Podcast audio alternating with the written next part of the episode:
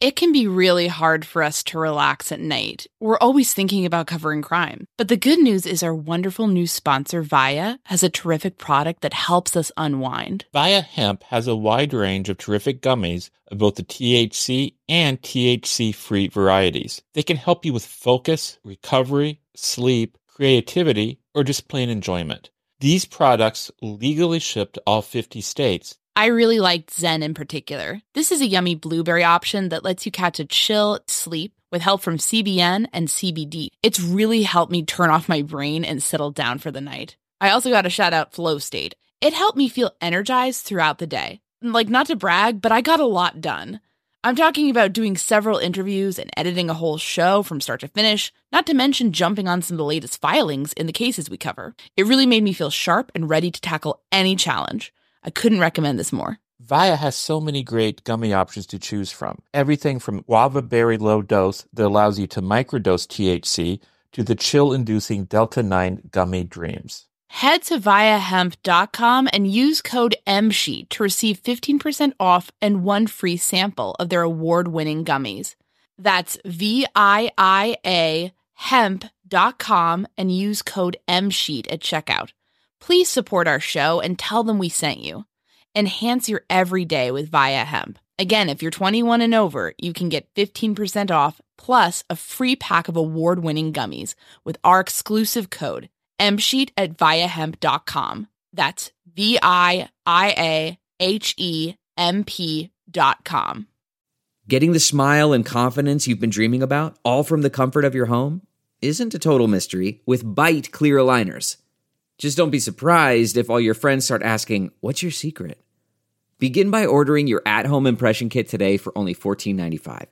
Byte Clear aligners are doctor directed and delivered to your door. Treatment costs thousands less than braces, plus, they offer flexible financing, accept eligible insurance, and you can pay with your HSA FSA. Get 80% off your impression kit when you use code WONDERY at Byte.com. That's B Y T E.com. Start your confidence journey today with Byte.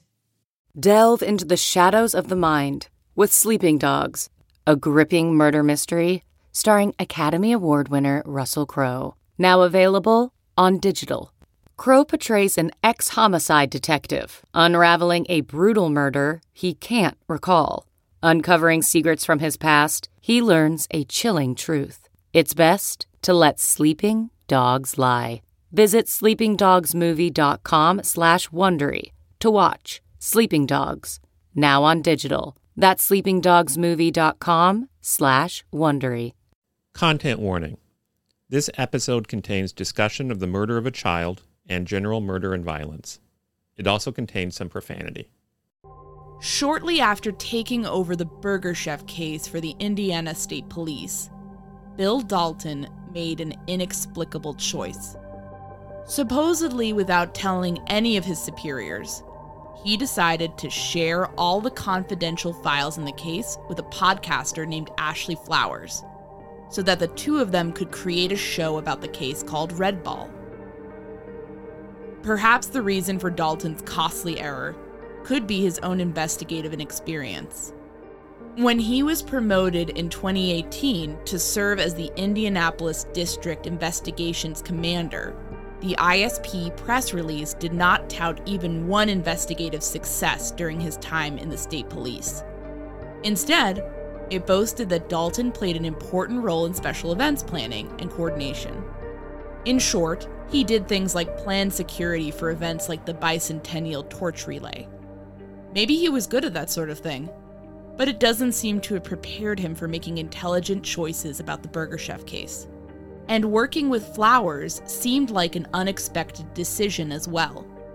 The South Bend, Indiana native told the website Entreprenista in April 2021 that she briefly worked with, quote, worms and spider DNA in a lab for a bit, before moving to a medical device startup and then a software sales position.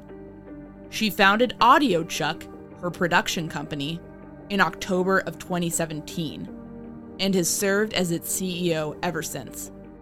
At some point, she landed on the board of Crime Stoppers of Central Indiana and began appearing on the Indianapolis radio station W Now, for a program called Murder Monday, according to a Variety article from Todd Spangler. The reason why we're talking about all this now is that Dalton's decision to favor Flowers would have far ranging consequences. He would be publicly reprimanded and embarrassed. But more importantly, other investigations would suffer. State troopers, scared of repeating Dalton's blunder, would become wary of spreading the word about their own cases, and so people with potentially actionable information about those cases never even got a chance to hear about them. You may have noticed that this episode is much longer than normal. It turns out that people have quite a bit to say about Ashley Flowers. We wanted to let them all be heard, and we also did not want to spend the next month doing episodes devoted to this mess. Our solution was to do it all in one extra long program. If you're all caught up about the plagiarism accusations involving Crime Junkie, feel free to skip ahead to about the last 45 minutes, where we'll discuss the Burger Chef's situation. I actually had a bit of a backstage seat for some of this, and I will share with you for the first time my impressions and memories of what happened. We will also give you context and background on Ashley Flowers, the woman Dalton chose to trust with information that even the families of the victims never received.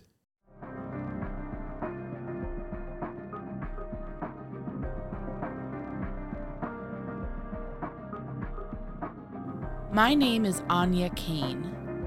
And I'm Kevin Greenlee. And we're The Murder Sheet, a weekly true crime podcast.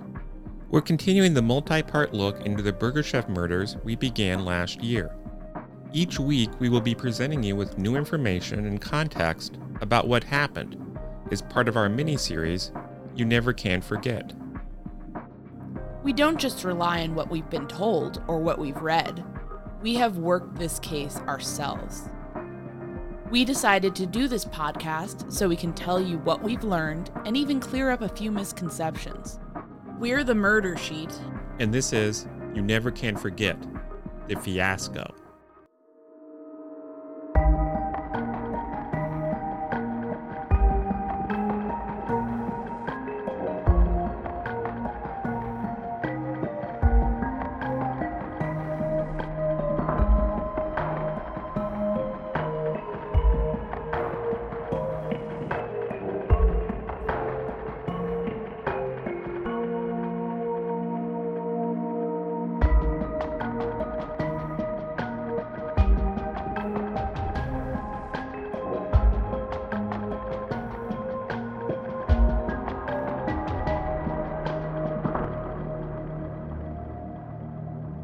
To understand Ashley Flowers and Crime Junkie, you have to know how she's viewed within the world of true crime podcasting. On the one hand, this weekly show has experienced success from nearly day one. Podcasters still remark about how Crime Junkie almost immediately attracted droves of short, nearly identical five star reviews, and how the show maintained its high position on various charts from the jump, when they kicked off in December of 2017. It is also fair to say that the show cultivated loyal fans.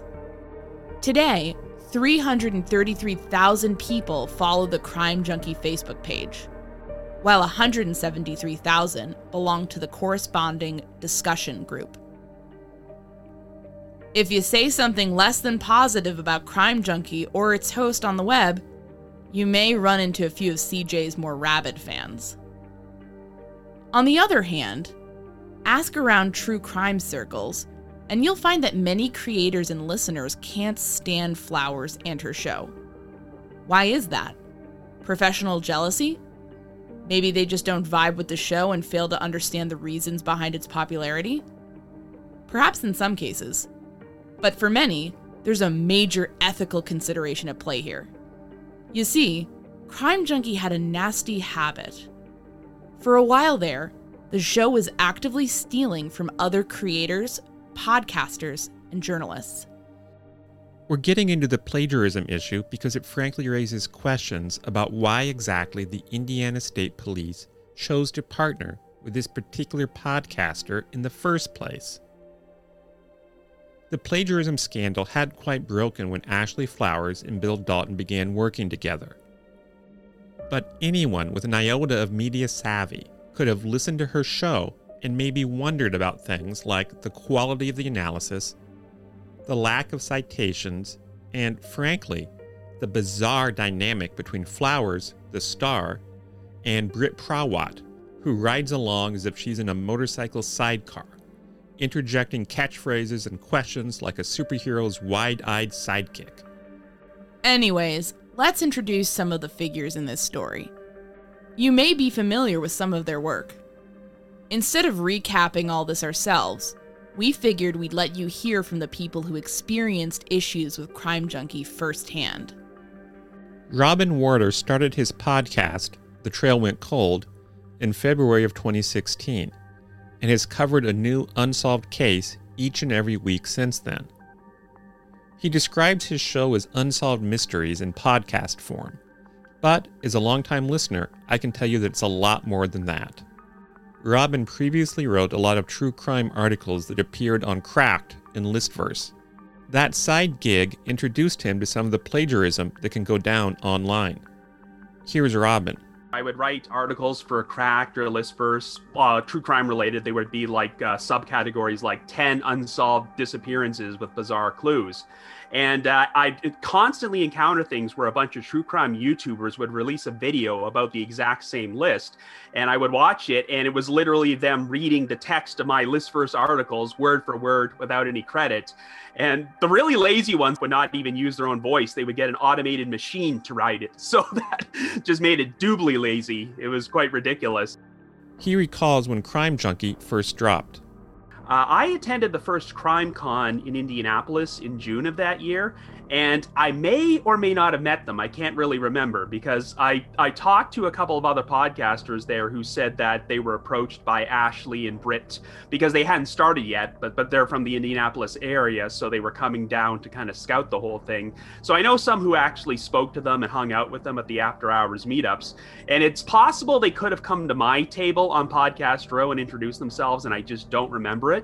But uh, I never have personally met either of them or had any real contact with them. But I remember hearing about them uh, when they started out.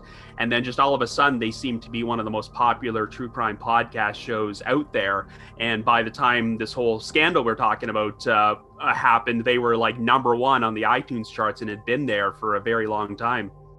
Esther Ludlow remembers Crime Junkie from way back too. She's the creator and host of Once Upon a Crime, her true crime show is all about storytelling and unpacking the stories behind the stories of real life cases. She first began releasing episodes in June of 2016. We have a community of female true crime podcasters because when we started, there wasn't really any of us. There was a, a, handful of us, and so we have stuck together as far as a group, and you know we uh, promote each other and support one another, and and you know kind of communicate with each other. One of the people that was in our original group and still is is Jill, Jillian from Court Junkie. She had a popular podcast, very well done. She's very, you know, I mean, just a really highly rated, all of that. And so when Crime Junkie came out, we were kind of like, people like kind of look and say like let's be careful about names it's a little bit too close to something that's already out there and established you can't nitpick a lot about that, but it just because it was still such a small community at the time, we thought usually you try to pay attention to those things. So that was the first thing, and I guess they did, um, you know, reach out, but heard nothing back. It was just, you know, crickets. So okay, whatever. But other than their meteoric rise and questionable name, nobody else seemed to be at all that hyper aware of issues around Crime Junkie until reporters and podcasters and listeners began to notice something odd. The words Flowers was reading on her show were starting to sound awfully familiar. Here's Robin from The Trail Went Cold. Well, the first one uh, I had noticed about a couple months before the plagiarism scandal started because I did an episode about uh, the murder of a uh, woman in uh, Alberta named Amber Tuccaro. And a lot of the time when I'm preparing my own podcast episode, I try not to listen to other people's because I don't want them to influence. But once I completed it, I decided I found out that Crime Junkie had done an episode, so I decided to go back and listen to it. And I noticed they were doing kind of a double feature with another case about the mysterious death of a man named Henry McCabe. Uh, I think they were combining them together because they were both uh, stories about very weird voicemails that occurred before uh, both the victims died. And after I listened to the Amber Tuccaro part, I started listening to the Henry McCabe one, and I thought this sounds awfully familiar. This the writing here. And here's Esther from Once Upon a Crime. Because there was a bunch of us, so there was a whole kind of a group, you know, messaging thing when this blew up. This is how a lot of us kind of came in and learned some of the details as people were getting together and sharing just what had happened. I think first it was like Steven from Trace Evidence because he had a lot of stuff, a lot of stuff, and Robin, um, and there was a few other people, and, and then I don't know if somebody said something because the only one that I know of that was taken from um, you know my podcast was the Women of Juarez episode, which was weird because that one was more not I want to say personal to me, but I felt a little bit more like connected to it because it was you know the women in, in Mexico and all that was happening.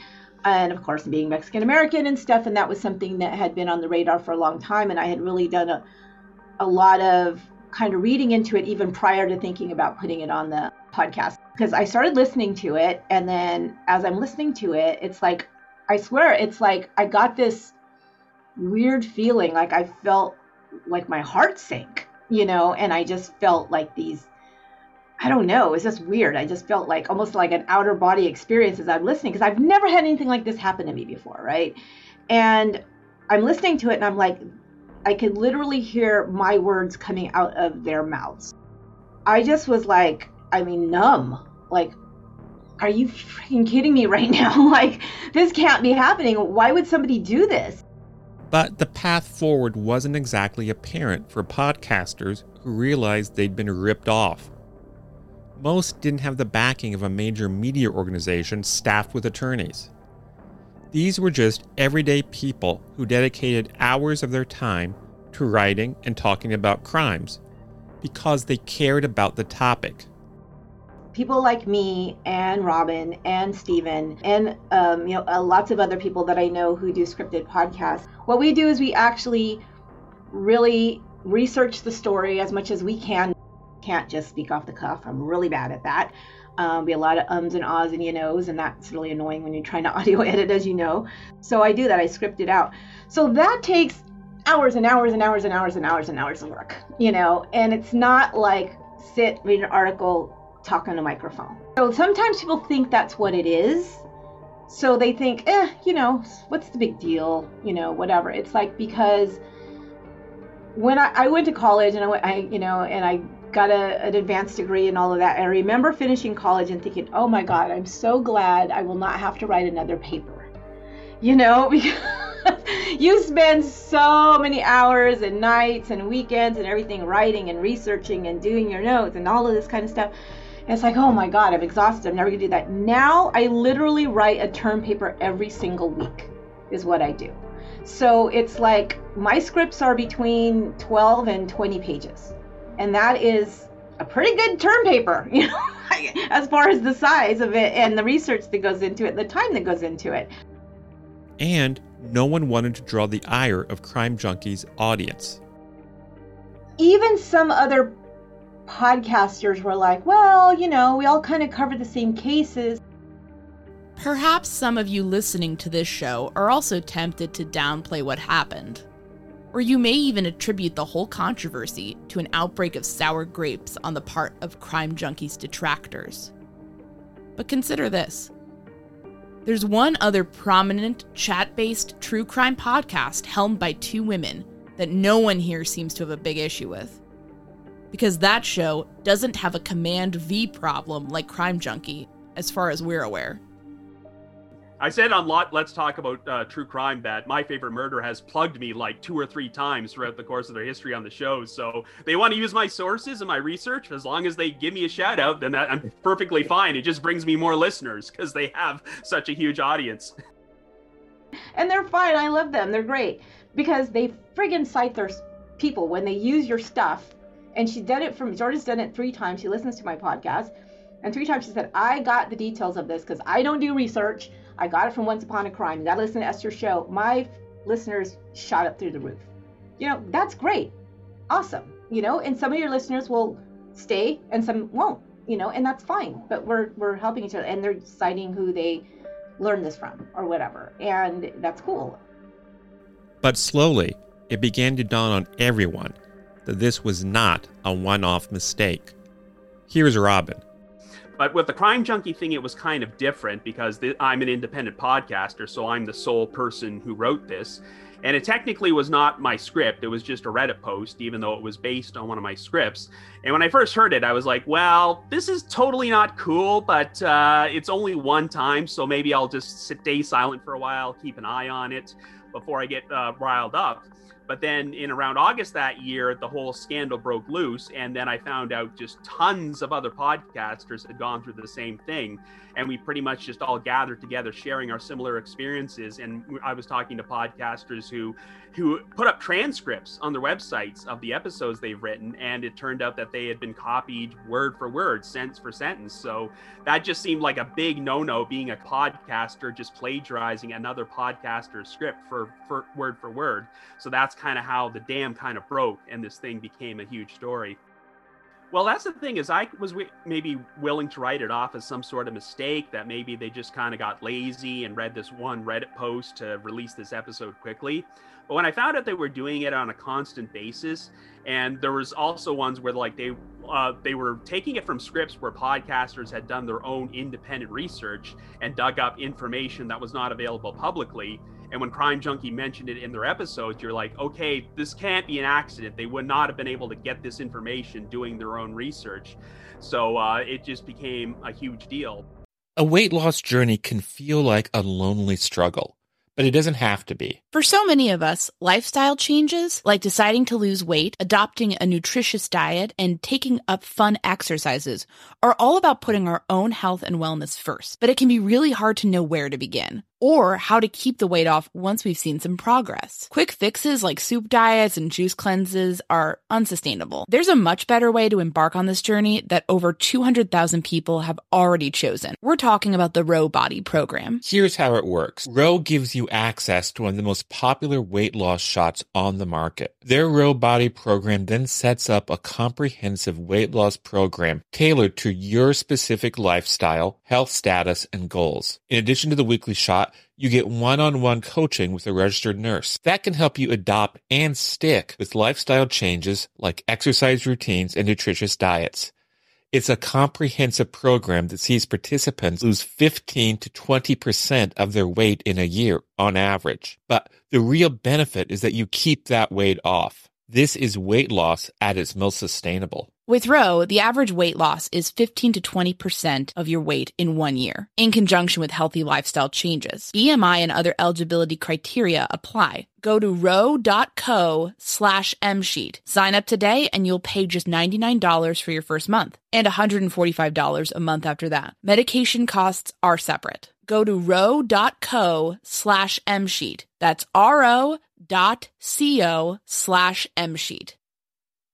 CarMax is putting peace of mind back in car shopping by putting you in the driver's seat to find a ride that's right for you. Because at CarMax, we believe you shouldn't just settle for a car, you should love your car. That's why every car we sell is CarMax certified quality so you can be sure with upfront pricing that's the same for every customer. So don't settle. Find love at first drive and start shopping now at CarMax.com. CarMax, the way car buying should be. Okay, picture this. It's Friday afternoon when a thought hits you. I can spend another weekend doing the same old whatever, or I can hop into my all new Hyundai Santa Fe and hit the road.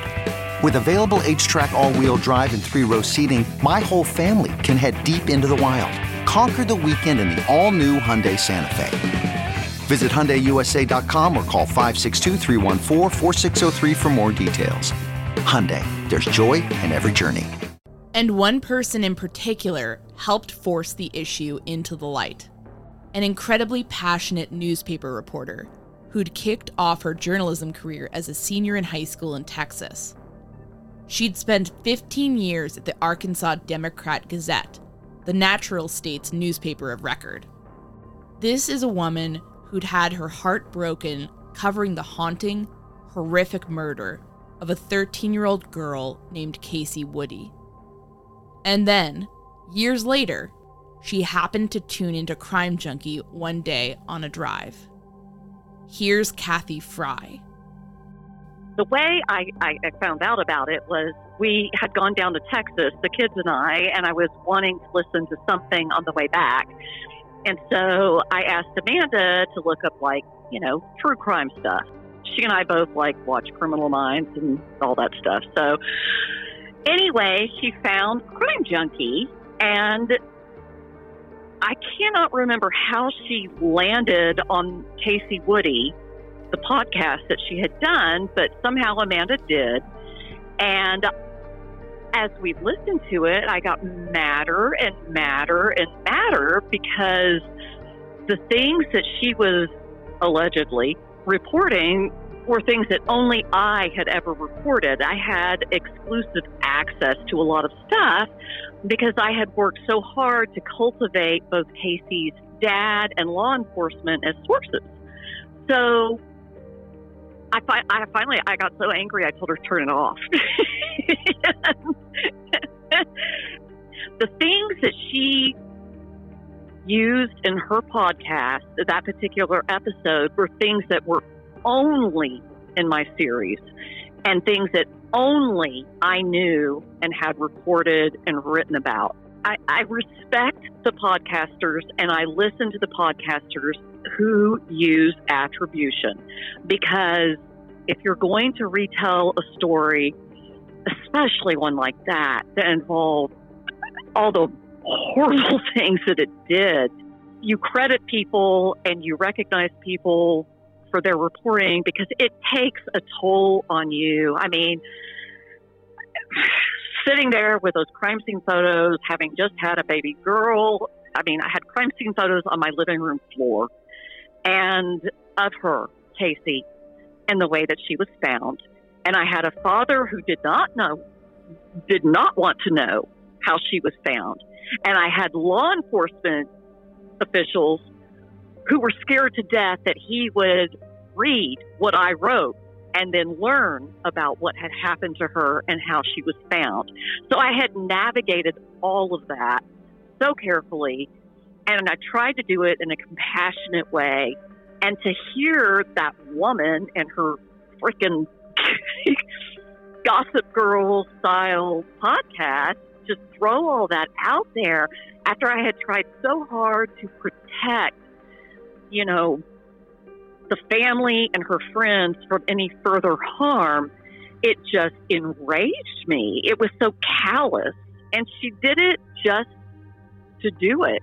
You know, she plagiarized my story eh, that I spent, you know, months and months reporting and gaining the trust of people, including kids, you know, because Kacie's friends at the time were still middle schoolers and she had plagiarized everything. That's when things really blew up. Cathy wrote up a post calling Flowers out for her plagiarism and posted it in one of Crime Junkie's own Facebook groups. That went over about as well as you would expect. I cussed and used profanity on her Facebook page when I told her that she either needed to give me credit or take it down or do something. And uh, anyway, so I had a few days of, of jail time, but, you know, it was worth it. For Cathy, this was much more than a spat about plagiarized words. She'd put everything into covering the murder of Kacie Woody. The reason they got really ugly is that I was being called out because, oh, well, Ashley's just trying to put this out there about internet safety you know, and things that parents need to know. But the thing is, is the Kacie Woody story was written way back when in 2003. And that's back when it was Yahoo and AOL and the same, you know, parameters didn't necessarily apply. So to attack me for like not appreciating the fact that they were putting this story out there to warn parents of the danger, you know, uh, instead I was attacked for shaming her publicly for stealing and reading aloud my own story, my own series. It was a series. And the thing that really got me is that it took me months to get Rick Woody, Kacie's father, and the four law enforcement entities and everybody on board. I had to explain how I would write the story, and then Rick Woody did not want to know certain things about his daughter's death. And to the point where the night before the last story ran, I called him and I told him, if you don't want to know about what happened to her, you know, in those final hours, then please do not read tomorrow's story. And she, Ashley, took all of that and just threw it out there for public consumption. The thing that really got me is that when I was reporting this, I was very pregnant with my daughter. And I left Rick Woody's house one night after another interview because I basically immersed myself in his life, you know, and everybody else's. And Amanda, by this time, my daughter had just been born. And he said, Go home and hold your daughter. And we're talking about a child was colicky, who was born three weeks early, and all of that. And what he said to me just resonated so much because what he was saying was, it's so fleeting. You know, hold on to what you have. Um, you know, even though you may feel completely, you know, useless and sleep deprived, it's still a time that you can bond with your child, your daughter. As Kevin and I talked to Cathy, I actually came to a realization myself.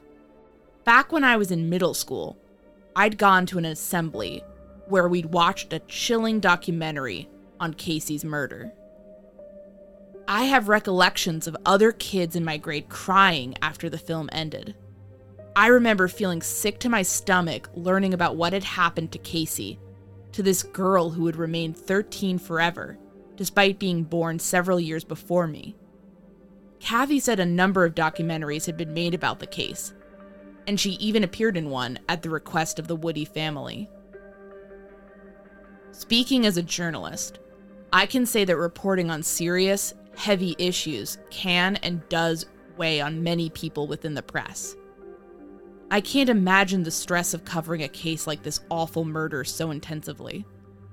And I can't fathom the shock of watching a high profile platform handle it so carelessly.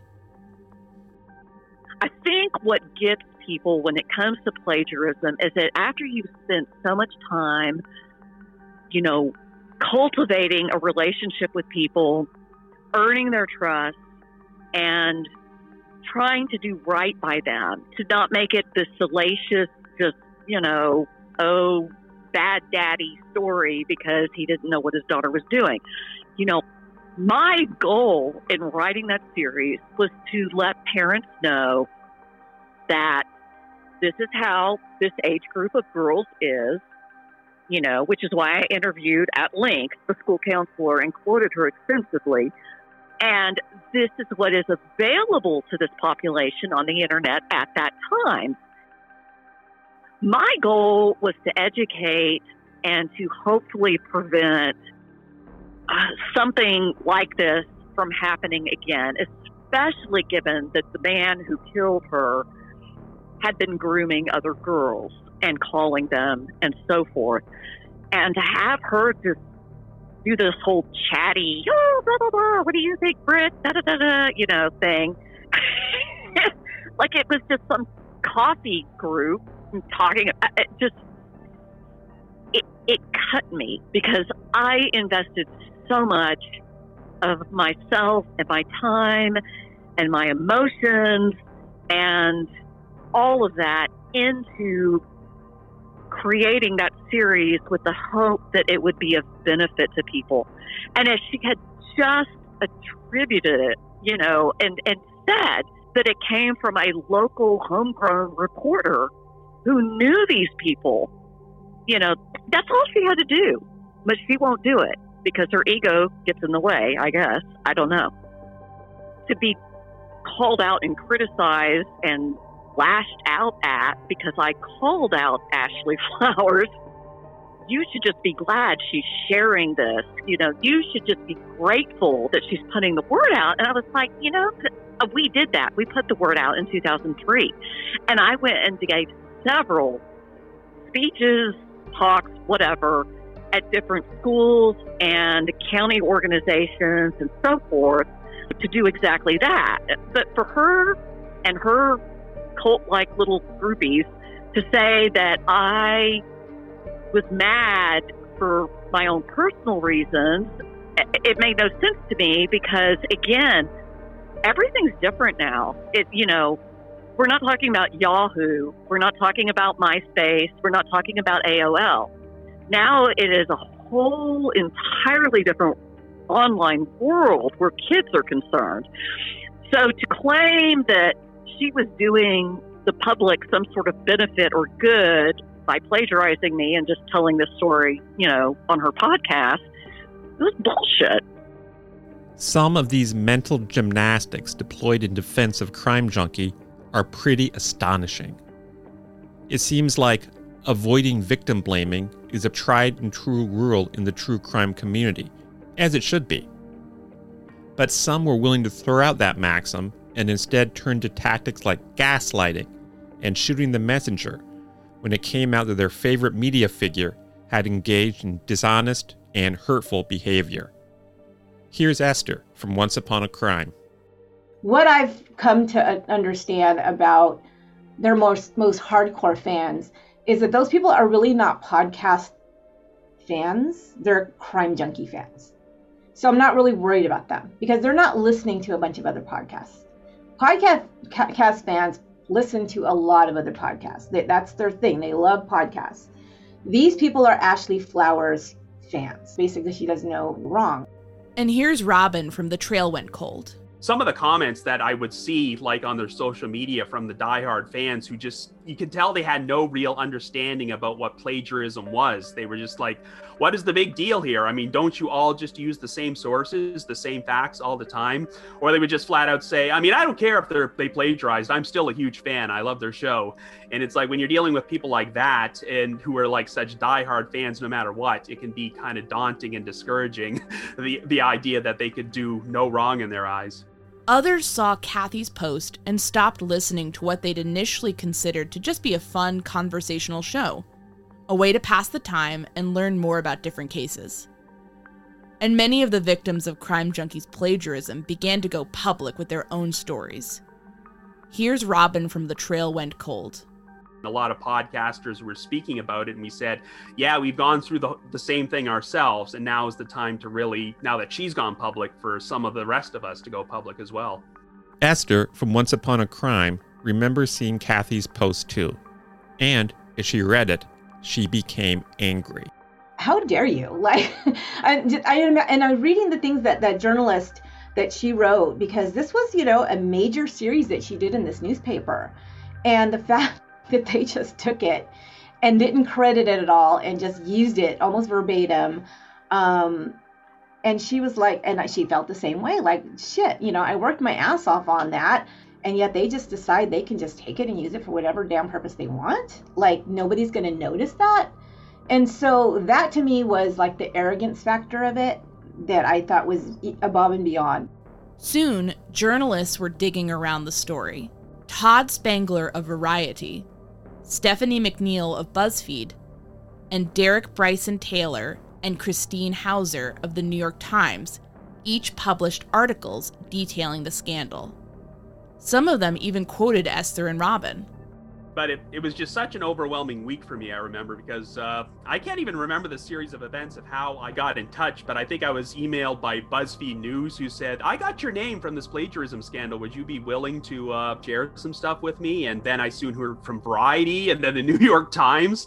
And I think one of the reasons I was, was published because by that point, uh, they hadn't removed the episode yet. So there was evidence they could use. I could just say, here's the Reddit post, here's the episode, and you play them side by side, and the evidence is there. And that's why mine got published.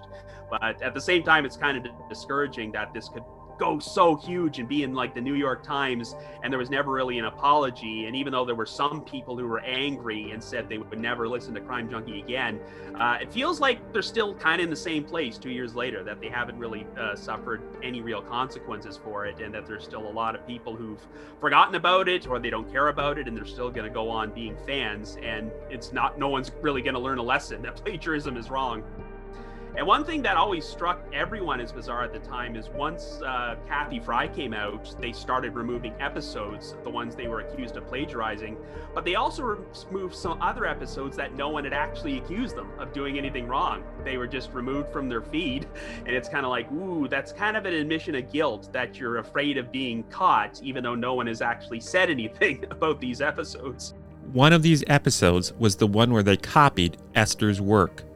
Um, I've never, you know, I've never contacted them or anything like that because they know. And the reason why I know they know, to be honest, it took me about a week because I, I almost couldn't believe it. And I had to go and I thought, I even thought this to this point, I thought, and meanwhile, I know I write everything myself. I thought, was there some way that that I inadvertently, like maybe, you know, took a portion of you know, because I read a book about it. I read um, articles. I had stuff translated that was in Mexican newspapers that I read because I don't read Spanish. I, I, even found scholarly articles about the whole women of Juarez thing and all that was going on. And I read all that stuff and I put that together in my own script. And I thought, is there some way, maybe the book or something that I took, you know, and then she did the same or whatever. So I even waited to go to the library to get that book because it's not a book that's widely available and and said, let me look at this book, you know, and let me look at my script and make sure, you know, and all of this. So I even did all of that. I thought, nope, nope, you know, and so that's so when that was happening, before I even said anything to anybody, they took that episode down. They took the Women of Juarez episode down. That tells me they knew before anybody even mentioned it that that was copied. And so, and yet, what is it, a few days later, a week later, they put them back up with nothing, you know? And so I'm like, wow, that is ballsy. Like, you must think that, you know, because of your popularity or maybe you have uh, money, I don't know what it is, that you can basically just do whatever you want and take whatever you want and, you know, lie, cheat, and steal and just, it's all good because you're profiting Suddenly Flowers, who had presented herself in the media as one of the foremost true crime podcasters out there, was a very hard person to find. I think they were scheduled to appear at, uh, I think it was a, a podcasting event called Podcast Movement, where Ashley was scheduled to be on a panel discussion. And I think it was the very same day the plagiarism story broke. And according to another podcaster I know who was there, she just did not appear on the panel at all. And they didn't offer any explanation for her absence. But I think they were worried that if she appeared on stage, that's all anyone would want to talk about. So I think she was just kind of laying low and uh, trying to hope that this scandal would just go away that whole time at the at the same time all that was blowing up that summer they were just about to, or had just started uh, a speak like a speaking tour or something. They were doing selling tickets to theaters and stuff like that and that went underground. They were still out there but they had none of it on their social media. They took everything down off of their instagram their twitter everything because they knew that people would show up outside and you know with signs that say you know crime junkie plagiarizes and they would try to avoid it. And the other thing they did was on their social media is they turned off all commenting at that time too. Wow that i mean to have to do that to me it kind of just defeats the purpose like of having an audience in the first place. Like you can't you can't like you know you can't interact with people i guess unless they really were trying to keep it to just who they know were their loyal fans keep that closed ranks, which I get because their name was Mud. Despite their frenzied attempts to remove the incriminating episodes and cancel public appearances, the audiochuck team seemed far less robust in terms of their efforts around issuing a statement, or even privately apologizing to the people they'd stolen from. Anya will read the statement that they ended up putting out there, as published in Variety. We recently made the decision to pull down several episodes from our main feed when their source material could no longer be found or properly cited. Since then, we've worked to put additional controls in place to address any gaps moving forward. Our work would not be possible absent the incredible efforts of countless individuals who investigate and report these stories originally, and they deserve to be credited as such. We are committed to working within the burgeoning podcast industry to develop and evolve its standards on these kinds of issues. The people whose work Crime Junkie had cribbed from were less than impressed. Here's Robin. sounded like it was written by a lawyer pretty much. It was kind of a statement where we're going to address this, but we're not going to say anything incriminating. And I, I can't remember the exact uh, wording from it, but you can probably uh, find it online where it was just kind of like we try to keep ourselves to the highest standards with our research, blah blah blah. We've gone to the trouble of uh, of adding sources to our show notes and stuff, but they didn't really admit to doing anything wrong, and they've never really been in touch with me or any of the other podcasters they've affected. Speaking as an attorney, I can say that it seems like a statement written to minimize the situation and avoid admitting any liability. That may make sense in terms of protecting your business from a lawsuit. But it's totally inadequate in terms of being a decent human being. Apologies, real apologies, matter. In fact, I don't get the sense that this would even still be a thing anyone was talking about in 2021 had Flowers just reached out and said, I'm sorry. There was another podcast recently, a big one, where they were accused of plagiarizing an entire Reddit post and reading it word for word. And they finally issued a public apology, just saying the host said, Well, we didn't know about this. It was one of our writers who probably did it without our knowledge. And they issued an apology and they pulled the episode. And now no one's talking about it anymore. It's long forgotten because they, they did the right thing. But this is here we are two years later, and Crime Junkie has never really apologized. And that's why people are still talking about it after all these years. Here's Esther. If they had just addressed it and said, we screwed up, you know, I don't even know. I don't know. Was that them that did they farm it out to somebody who plagiarized it and then they just recorded it? I have no idea because they never addressed it, you know, but it makes me think that it wasn't because why wouldn't you just say that? And here's Cathy. I never never got anything but harassment from her little troll people. so I mean, I was still getting notifications on Facebook on one of my posts when I called her out. A year later, I mean, people were just now seeing it and then flying into a rage that I had dared to insult the queen, you know, and I just, I have absolutely no respect for any podcaster who refuses to acknowledge you know, where the information comes from or who provided it, I tend to pick the podcasts that are journalists, you know, reporting because they will either attribute things or quote people directly or do their own work, their own legwork, and so forth. But I have no respect for anybody like Ashley Flowers who just simply digs up stuff online, rereads it with her little sidekick friend, saying, "Uh huh, oh, with oh, and then what happened?" You know, that's just that's bullshit. It's not real reporting. It's not real anything. It's just retelling somebody else's story without any sort of factual checking or attribution. It's not real. Cathy pushed her old employer, the Arkansas Democrat Gazette, to issue Crime Junkie a cease and desist letter. When we reached out to the paper, they told us that Crime Junkie had since credited Cathy in its episode source material, which also links back to her series of articles. But beyond that, nothing's happened. She never, uh, to my knowledge, responded. But again, that's just me you know, and of course I pissed her off because I called her out on her own Facebook page. It's interesting to speak with Cathy, given she's a newspaper journalist whose career followed a traditional path before the advent of the web. I felt like I was taught a very principled sort of way of doing journalism. And podcasting caught me off guard. With a newspaper or a printed story, you it, it, it's not going to go away. Somebody has a copy somewhere, you know, even if it's not online, it's still there.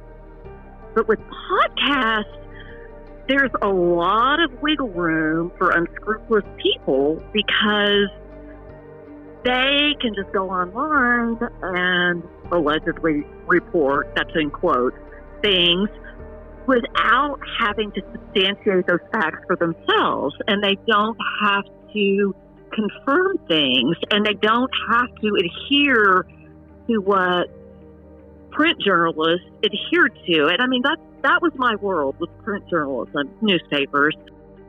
We knew that whatever we wrote was going to be printed and distributed and held on to. You know, you write an obit and you know that whatever you write and whatever screw ups are in that obit, that's what the family is going to have.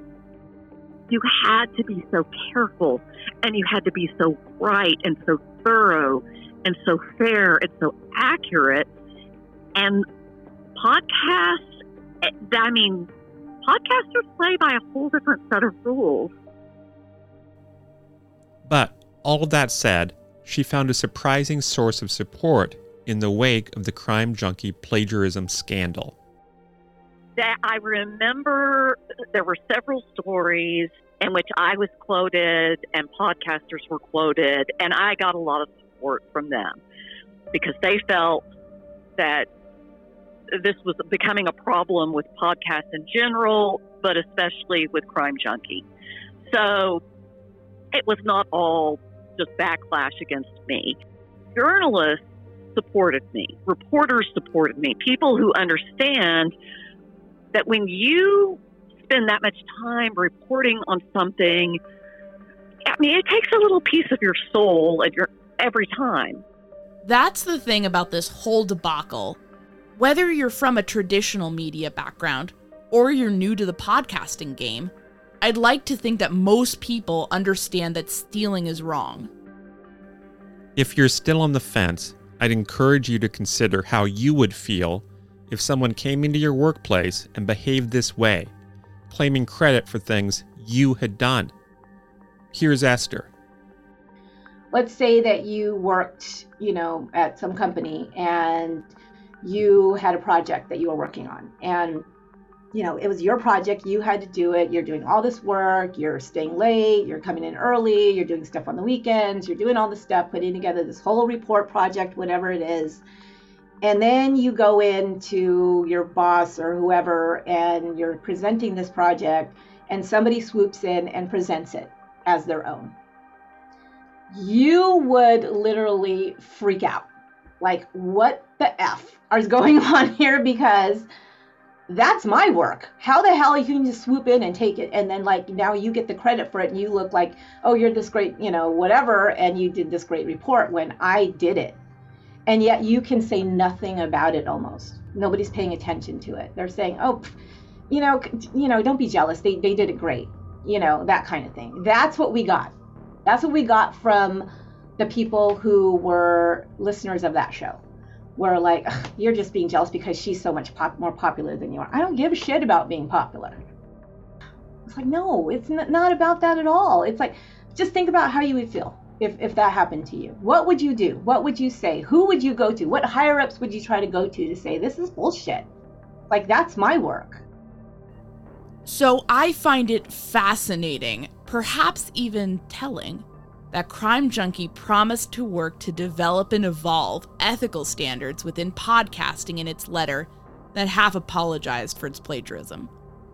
To me, that seems like an arsonist volunteering to rewrite a town's fire code. Or an employer with a history of OSHA violations volunteering to pen legislation around worker safety. An adulterer hitting the lecture circuit with a spiel about keeping your spouse happy. Or an active alcoholic publishing a self help book between gulps of wine. You get what I'm saying. Put your house in order before you start preaching to others.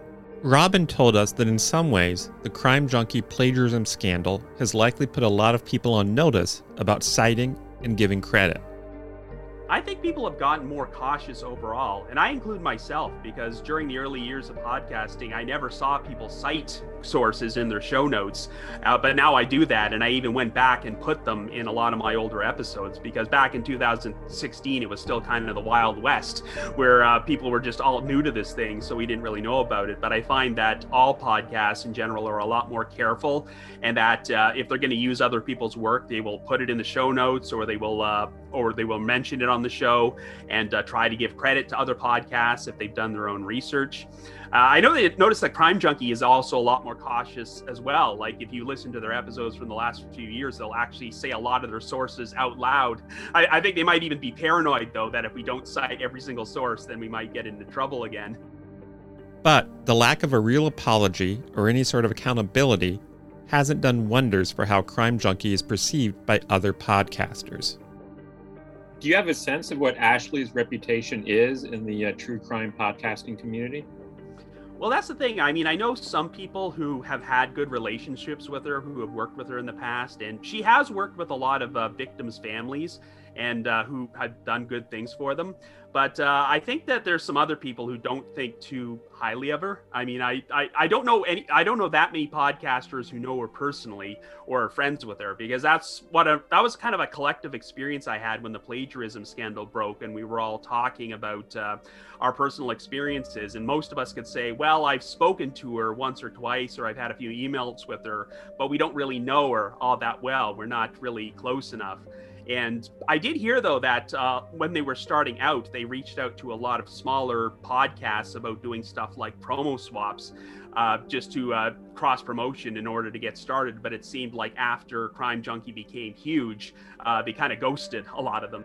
She really is an outsider in this in this uh, genre. Now, is she happy there? Sure, she's making a lot of money, but she can't really show her face in public when people who are podcast listeners are true crime um, you know, people or podcasters are concerned because they know her reputation, and it's not good. As far as the the community of podcasters, she is not part of that at all. And I don't believe that she's ever tried to be. And I know I've been like, there was a couple of things that we kind of crossed paths before, luckily for her, before this happened, that, that it was like she was there. And I thought, yeah, she's just not, I don't know, she's different. She's not like, she's not part of the community. She really wants to be a part and she wants to be, it's, it's about wanting to be like a media empire, is what it is. It, it's not about being a podcaster. It's not, you know, which is, like I said, is fine you know, do do your thing. It's fine. Just don't use other people's crap. Use your own. You have money now. You can pay people. As a matter of fact, I know she's approached people that I know to write for her and wanted to like pay nothing and not even give them any credit. You know, it's ghost writing for, you know, you probably heard some of those stories. Um, and it's like, really? Come on. You're to give it's basically giving you the change in your pocket for me writing something that you know you're going to make thousands and thousands of dollars on advertisements for. Dude, we're podcasters. We know what we can make off of these things. We know what are what's being paid. So I'm sure she found some people who don't know that are outside of it that are just, you know, maybe writing for blogs or something and don't know like how much can be made on on each episode um, with sponsors and all of that the fact that audiochuck and Flowers likely earned many thousands of dollars from plagiarizing the work of others doesn't help either. And, in fact, she continues to make money from her plagiarism. We checked, and the episodes that contain content stolen from others still contain advertisements. I can actually imagine a scenario where things played out differently. Because if I'm being honest, As much as I feel that plagiarism is a cardinal sin, a serious affront, I can also see how people can make mistakes. How you respond to those mistakes is often what really reveals character. So let's say that Cathy Frye goes public, and podcasters like Robin Warder and Esther Ludlow follow suit. Flowers and her team realize they've messed up. They release a statement explaining what exactly happened and expressing remorse to those they stole from and the audience they deceived. They privately reach out to the affected podcasters and journalists to apologize for what they've done. They publicly identify all the plagiarized episodes and offer to donate funds earned through those programs, or some agreed upon lump sum, to a charity of their victim's choice. But that would require some backbone and some real humility. And when you're raking in enough money to buy a $1.3 million house, and when you have Hollywood dreams, maybe you don't want to be humble. Maybe you just want your lawyer or your public relations rep to jot out a quick statement. And maybe you want everyone who's mad at you to just go away. Maybe those podcasters and listeners asking hard questions, demanding that you make the situation right, it just sounds like a mosquito's whine to you. Annoying, but easy enough to ignore. Maybe you just don't care anymore. Or maybe you never did. Here's Robin.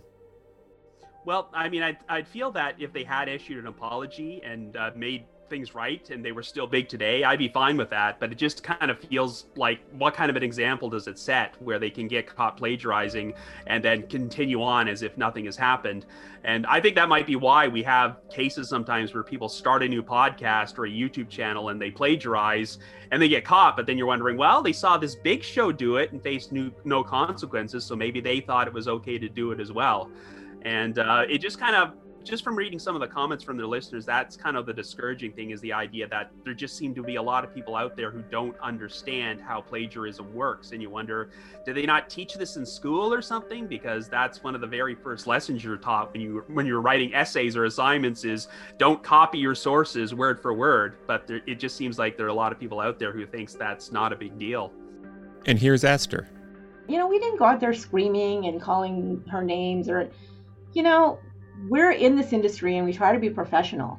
I never approached her in that way. She knew, I know she knew, like that we were putting this out there and saying what happened and stuff. I think that there's a lot of, you know, head burying in the sand kind of thing because they didn't really need to pay attention to it. They were still doing what they were doing and sponsors didn't leave them and listeners didn't leave them. Well, some listeners did because I do I still get uh, messages from people saying, "Yeah, I I didn't know about that and I just, you know, quit listening and I told all my friends that I I canceled my Patreon membership." And it's like, "Okay, you know, that's you do what you think is right, you know. I'm not going to stand out there screaming about it. It is what it is." But yeah, it's it's it's it's very weird, but I do think when the podcasting industry has really grown and there is going to be more more of that. There's going to be more of people that are looking at it in a different way, just like, you know, music and television and everything else. It's like there's stuff out there that's really good. Maybe it doesn't get a lot of, of attention as the stuff that has the big marketing budget or the big, you know, attention for whatever reason. And, um, you know, but it's really not that good. Lastly, here's Cathy. A lot of the stories I did were just about people who had suffered from some horrible tragedy. And they're not public figures, they're not public officials. And I treated them very differently than I would, say, a politician, you know, or, or some sort of official. Because to me, it was about compassion. And, you know, I would even schedule interviews so that I would tell the person, okay, this is the day that we're going to go over everything that we've talked about because I want to make sure it's correct before I put it, you know, or before I finish writing this. And I don't want you have to have to go to work after this, and I, I don't want you to have to be expected somewhere after this because it will be grueling. And I tried so hard to be kind and empathetic and passionate anytime I reported on any sort of human tragedy, whether it was man made, natural disaster, or whatever. And I think that is what I find reprehensible about a lot of podcasters is that they're not doing these podcasts to try to solve anything or to help the family. It's just so gratuitous, you know.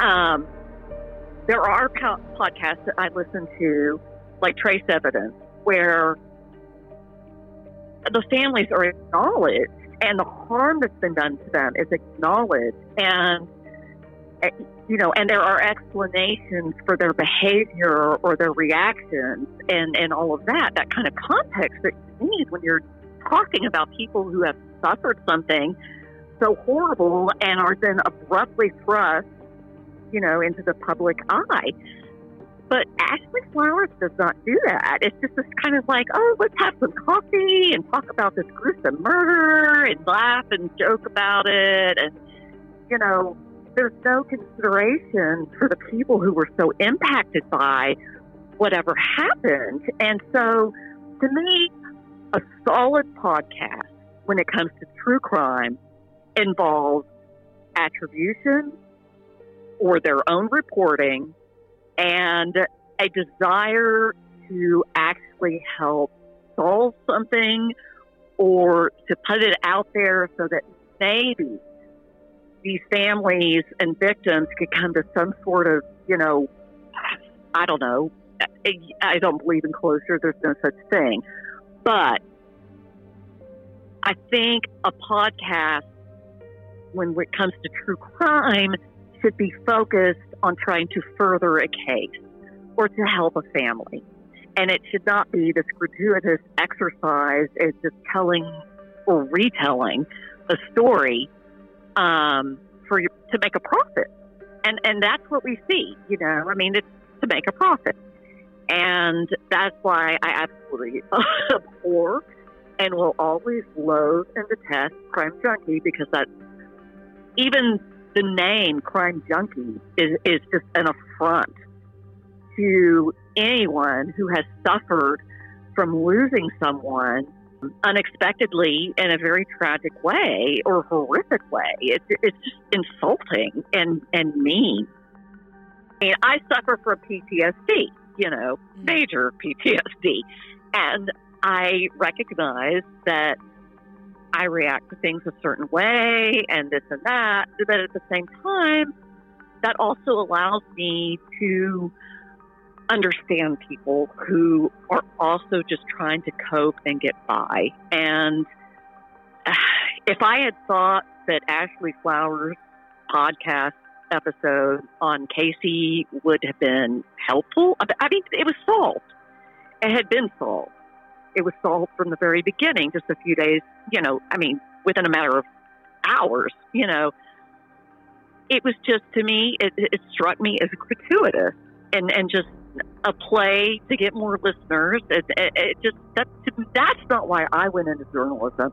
I went into journalism to be a voice for people who would otherwise probably be ignored. And I went into journalism to advocate for people who might not be heard. And to hear that woman just reciting my story online, it, it just, I, it was not only the fact that she didn't attribute it to me, it was the fact that she was so cavalier about it. And so just, oh, tra la la, you know, just those true crime stories for you little junkies out there. And she didn't care. When I wrote those stories, I cared about missing and murdered people because I gave a shit. And she doesn't. For her, it's just money. She's earning money, she's selling her merchandise, she's going to her little, you know, whatever live events and so forth. And it's just money. And to me, it was a crusade. It was like an effort to help people. It was an effort to try to find the missing or an effort to figure out who had murdered someone. And she just twisted that all up and made it all about her and her little sidekick friends, whatever. Okay, picture this. It's Friday afternoon when a thought hits you. I can spend another weekend doing the same old whatever, or I can hop into my all new Hyundai Santa Fe and hit the road. With available HTRAC, all wheel drive, and three row seating, my whole family can head deep into the wild. Conquer the weekend in the all new Hyundai Santa Fe. Visit HyundaiUSA.com or call 562 for more details. Hyundai, there's joy in every journey. Okay, picture this. It's Friday afternoon when a thought hits you. I can spend another weekend doing the same old whatever, or I can hop into my all new Hyundai Santa Fe and hit the road. With available HTRAC, all wheel drive, and three row seating, my whole family can head deep into the wild. Conquer the weekend in the all new Hyundai Santa Fe. Visit HyundaiUSA.com or call 562 for more details. Hyundai, there's joy in every journey. Angie's list is now Angi, and we've heard a lot of theories about why. I thought it was an eco move. Fewer words, less paper.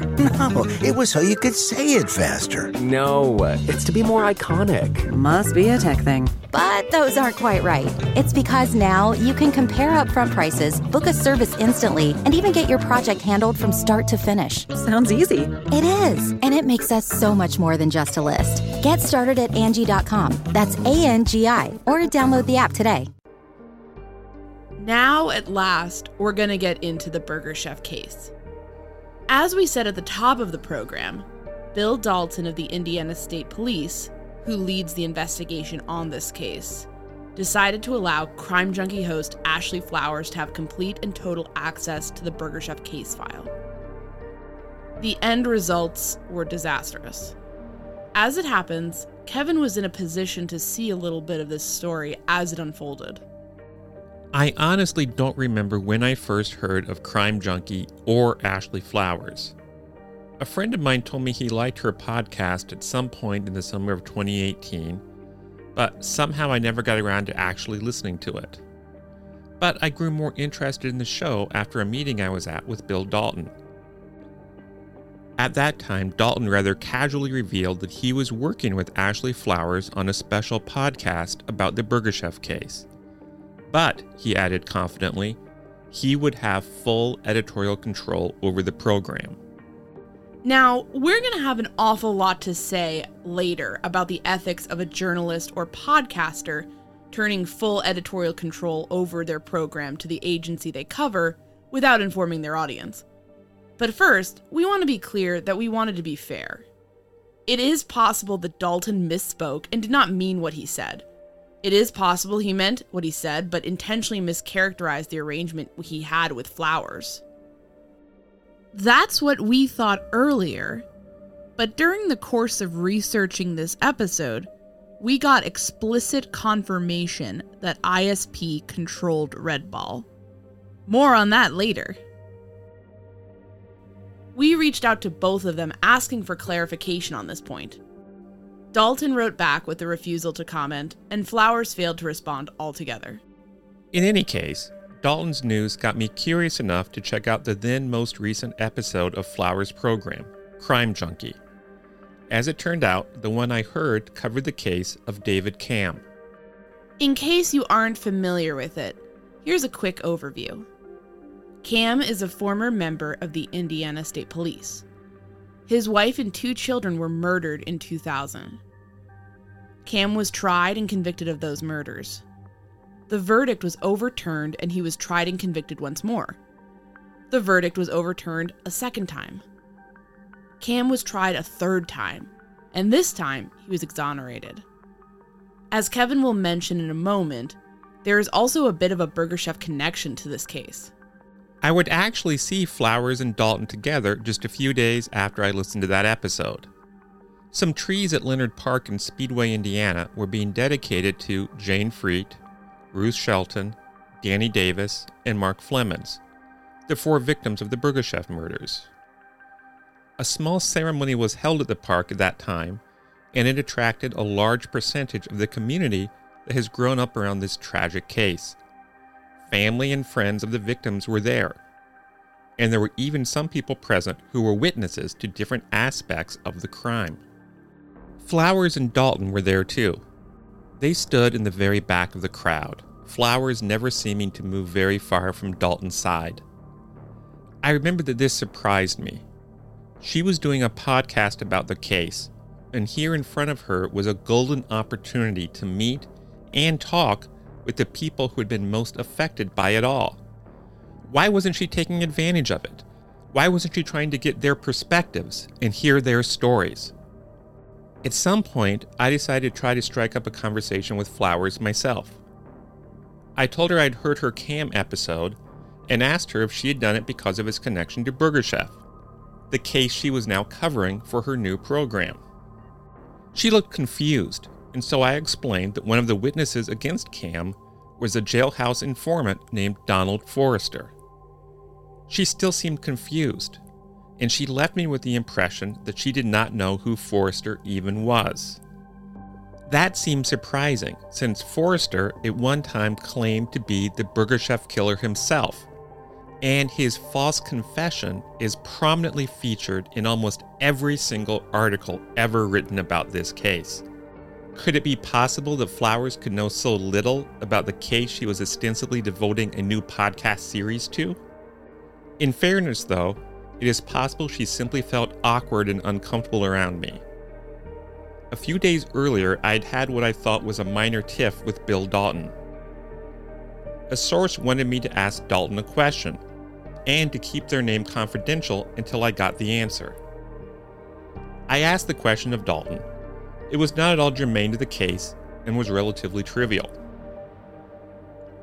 Dalton wanted me to tell him who the source was before he answered the question. I let him know that that violated my agreement with the source. At that point, Dalton sent me back a message in which he finally answered the question, accused me of withholding information about the case, and even tried to interfere with my relationship with one of my clients. I found that to be incredibly unprofessional behavior on his part. Nevertheless, since he answered the question, I did indeed give him my source's name. I thought this was a relatively minor event in the great scheme of things and would blow over. But it permanently changed my relationship with Bill Dalton. He never treated me the same again, even though I continued to bring him information and witnesses whenever I thought it would possibly be helpful. In retrospect, I feel this incident revealed something about Bill Dalton's character.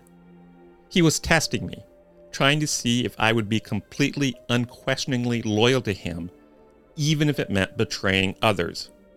In my view, only a deeply insecure man would require such a test, would want to surround himself with admiring sycophants who catered to his every whim. In any case, I certainly failed Dalton's loyalty test. Most people would. But, as time would tell, Ashley Flowers passed his tests with flying colors.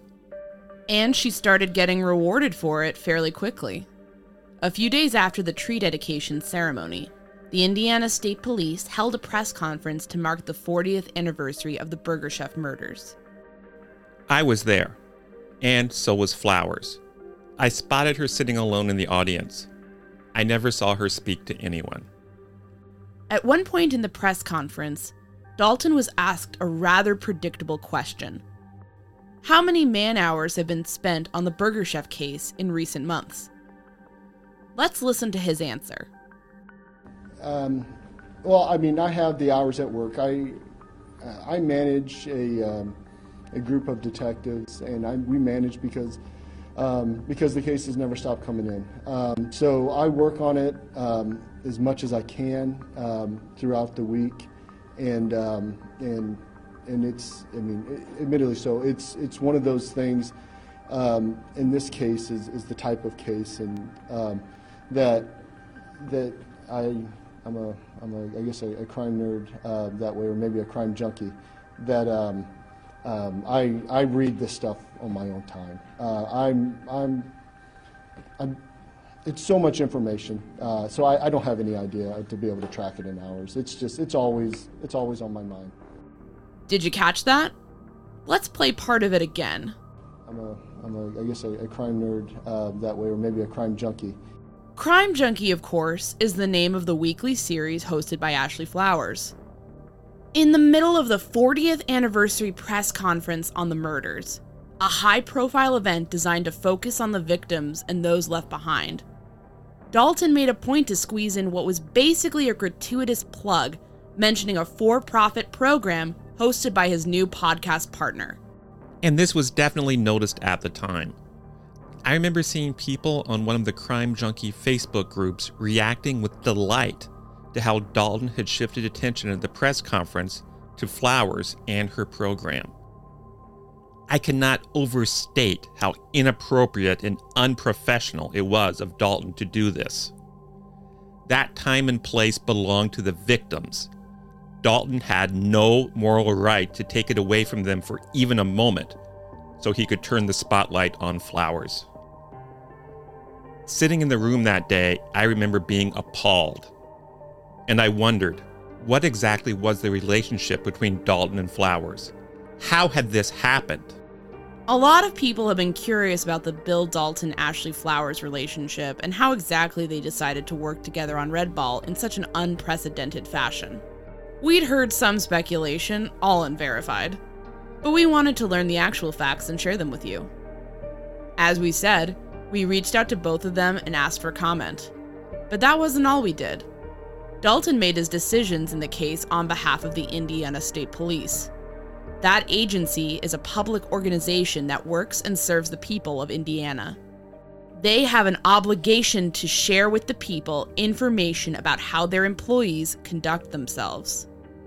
So, all the way back in June, about six months ago, I filed a request under the Indiana Access to Public Records Act with them for emails and other documents relating to Red Ball from the period in which the program was conceived and produced. I soon heard back from them that they would not allow me to make an individual request for such a broad time period. That seemed a bit odd, but then I changed my single request to several requests, each covering a shorter time period.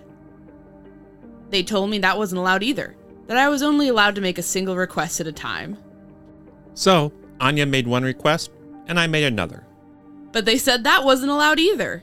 That even though Kevin and I are both individual, tax paying residents of the state of Indiana, we were working together on this, and therefore were only allowed one request between us. That seemed absurd to us, like saying that since Kevin and I are married, we are only allowed one vote in an election. Just because you are part of a partnership or a couple, you do not surrender your rights as an individual. So we filed a complaint against the Indiana State Police with Indiana's public access counselor, Luke Britt. That was, admittedly, a bit of a fool's errand. The public access counselor in Indiana has a tendency to side with the ISP. In fact, in their opinion in the case of Christopher L. Davis versus the state police, they wrote, This office enjoys a healthy relationship with ISP. I think it is fair to say that the ISP enjoys that relationship too, especially since it gives the agency insulation against public scrutiny and criticism. Needless to say, we lost. Public access counselor Luke Britt basically decided that if people work for the same organization, then they give up their rights as individual to ask for information from the government. The ISP turned over a few non helpful emails from the earliest brief timetable Anya requested. At that point, we were allowed to make a second request, and we did so. They were legally obligated to answer us within seven days. It took them 31 days to respond, and at that time they told us it would take another 60 days before they could send us any of our requested documents. We are still waiting. We did reach out to public access counselor Luke Britt for comment for this episode, and he got back to us. Keep in mind that we'll be discussing a complaint filed in 2019 by Chris Davis, who ran the 3C Circle City Crime podcast. For context, we said in our reach out that we were planning to criticize his decision, which we felt amounted to signing off on giving the ISP the right to allow a private individual exclusive access to and the ability to monetize police investigative files because the officer who allowed such access did not have authorization from above. And we added that the end result is that only one person got to see that file, that person got to monetize it, and no one else, not even family members of the victims, got to see the file. Britt wrote back, I'll allow the various opinions to speak for themselves. I think the first issue you cite might be mischaracterized a bit. I believe we did not endorse ISP's decision making in that instance.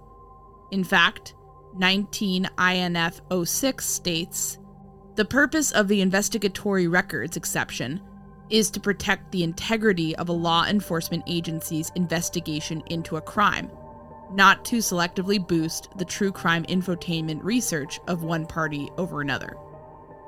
I stand by that statement, and it is incorporated by reference in subsequent opinions. I would encourage you to reference the opinions in their entirety and not select passages that might be considered out of context. I appreciate the opportunity to weigh in.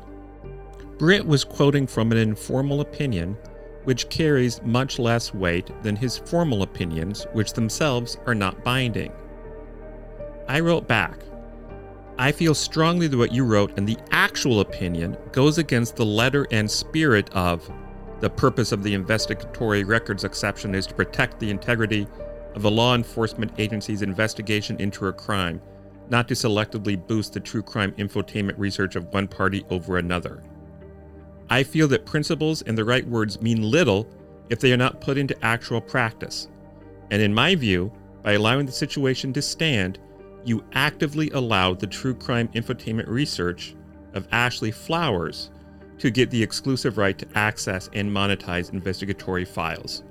Your ruling literally made this outcome happen. Britt responded The legal issue before this office was one of waiver of the statutory exception and not any other incidental effect of disclosure. My determination would have been the same if Chris Davis had access and Flowers did not, all else being equal. Notably, I have not received any complaints regarding imbalanced treatment concerning similarly situated requesters in the two plus years since Mr. Davis's situation. The public access counselor also sent us the complaint he received regarding the Davis case. It gave us some insight into how lopsided the system can be. The form that Davis had to fill out offered like half a page for him to handwrite his assessment of what happened. The ISP, on the other hand, were able to fill out five and a half neatly typed up pages going into their side of the story. Davis did not get the opportunity to respond to that. If he had received such a chance, seems likely that he would have been able to challenge some of the dubious statements and distortions offered by the ISP's attorney. It seems like this system is designed to favor the government agency rather than the private citizen who is making a complaint.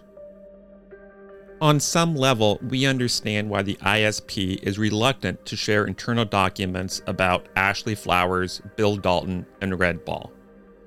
No one likes to share embarrassing information about themselves. And they are absolutely correct to be embarrassed about Bill Dalton, Ashley Flowers, and Red Ball. It was a totally unnecessary self inflicted black eye to the ISP.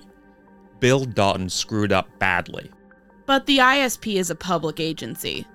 The people of the state of Indiana have a right to hold them accountable. The taxpayers of the state of Indiana paid Dalton's salary when he and Flowers cooked up Red Ball, and when he referenced Crime Junkie at the press conference. We all have the right to learn what happened, so we can learn the right lessons. So, regardless of whether or not it is embarrassing to the ISP or to Dalton personally, the facts of this situation need to be brought forward. Since Flowers, Dalton, and the ISP are all being silent, all we have to go on are some of Flowers' comments to other press outlets. Here, for instance, is a comment she made to Tracy Hazzard of Authority magazine. When I started the business, my ultimate goal was to create something like Red Ball, but knew that working with police would take a long time. My original plan was to create Crime Junkie in order to build an audience base that would be ready and waiting when Red Ball came out. If you would have asked me in early 2018, I would have told you that once Red Ball was up and running, I was going to stop making Crime Junkie. So, Red Ball was incredibly important to her. It represented what she wanted to do with her career. But what exactly did she hope to accomplish with the program?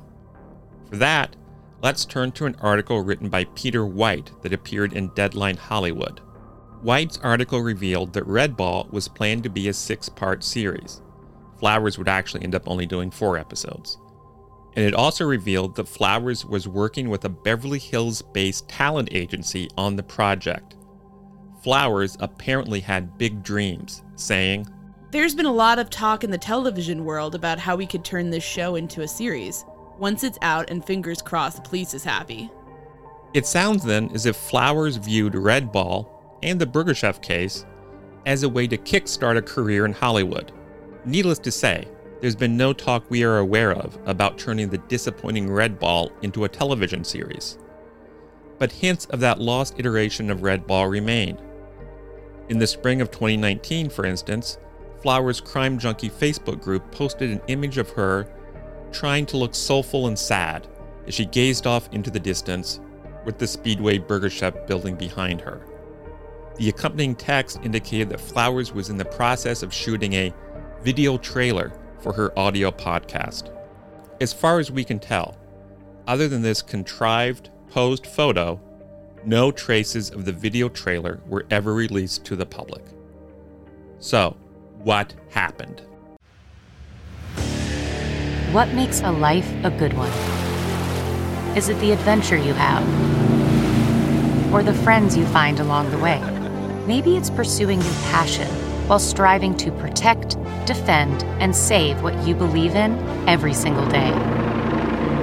So, what makes a life a good one? In the Coast Guard, we think it's all of the above and more, but you'll have to find out for yourself. Visit gocoastguard.com to learn more. I normally find bras to be so uncomfortable and constricting. But Skims has changed that. You know I love Skims underwear, so I finally tried their bras, and Skims has delivered again. Skims bras are worth the hype for the amazing shape and support they give, but what I wasn't expecting was how comfortable they are too. I've tried so many bras in the past, and the main issue that I have is that they weren't supportive enough, to the point where they felt slouchy. I love my Skims wireless form bra because it's so comfortable and supportive. The older I get, the more I care about actually being comfortable in what I wear every day. And with my wireless form bra, I no longer have to sacrifice my comfort for the support I need. Shop Skims bras at skims.com, now available in 62 sizes, 30A to 46H. Plus, get free shipping on all orders over $75. If you haven't yet, be sure to let them know we sent you. After you place your order, select podcast in the survey and select our show in the drop down menu that follows. Basically, word got out that Dalton was cooperating with Flowers to an extent beyond what anyone imagined. That he was actually permitting her to have total unrestricted access to the complete Burger Chef investigative file. No one outside of law enforcement, not even family members of the victims, had previously been allowed to see even a page of this file. Now, Dalton was revealing it all to his podcast partner, who is going to use it in a for profit program in an attempt to jumpstart a career in Hollywood. What made it all even worse, of course, was that I knew a detail the flowers danced around, but never explicitly acknowledged. The fact that she had surrendered editorial control of her podcast to Bill Dalton of the Indiana State Police. So, in short, a public government agency was allowing only one person to see its records, and they were then controlling everything that person said about those records. Imagine what people would think if, say, the White House only allowed one reporter to have official records, and that person could only print what the president allowed them to publish. It goes against the spirit of the First Amendment and the right of the people to be freely informed about the actions of their government. If Flowers' statements to the media weren't bad enough, the ISP's response to Davis's 2019 complaint spells things out clearly. In her response to the formal complaint, ISP legal counsel Cynthia Forbes lazily threw around a bunch of Merriam Webster dictionary definitions to bolster her argument, like a high school student trying to pump up the word count of an essay. Then she finally got to the point and gave the ISP's version of the Dalton Flowers collaboration. She identified Flowers not as a multimillionaire podcaster, but rather as an agent of Crime Stoppers of Central Indiana, and said that Flowers offered to assist ISP in the investigation of the Burger Chef murders by featuring the case on her podcast, Crime Junkie. Forbes wrote that Dalton requested permission to work with Flowers, and that permission was granted, with the expectation that his approach would be, quote, similar to how ISP routinely works with other media outlets to gain attention and request assistance from the public for new leads. That makes us wonder how exactly ISP works with other media, since Forbes confirmed that Red Ball was editorially controlled by the state police, writing ISP additionally retained the right to edit and have final review and approval of the podcast prior to airing. Is this how the ISP works with other media outlets? Forbes went on to note that Dalton was not allowed to release or allow inspection of the quote, records related to this case. Forbes wrote, Ms. Flowers was advised prior to inspecting records that they were confidential, not available to the public, and the information that she could use in her podcast was restricted to already publicly known information. Forbes appears there to, at the very least, be shading the truth. She says the ISP controlled the show, and Flowers looking at the files was fine because she agreed to only reveal previously released information. But that is not what happened. Flowers' podcast revealed quite a bit of previously unreleased information, and Bill Dalton knew this. He called at least one person to warn them of some sensitive details that would soon be monetized on the Flowers program. This part of Forbes' argument, then, is based on an untruth. And the rest of her argument is not much stronger. She basically claims that Bill Dalton, who the ISP had put in charge of the files, simply did not understand how to handle the files and very badly screwed up potentially compromising a quadruple homicide case. But the ISP, or Dalton himself, should not have to take the hit. She wrote, ISP did not take lightly the denial of Davis's request, but cannot condone one employee's mistake as binding the agency against already established policy when the consequences are as severe as to jeopardize a quadruple homicide case. Perhaps the lesson there for the ISP is that they should not put someone in charge of files unless that person is actually able to manage those files. And that is apparently beyond the capability of Bill Dalton. Yet, he remains in charge of this case, which suggests the ISP has confidence in him. We do not. Now, let's take a moment to get into this whole state police controlling a media outlet thing, because I feel that's pretty important. I don't know if Flowers considers herself a journalist, but I am. And I want to stress that no reputable journalist would ever make a deal like that. It would be a total compromise of their integrity.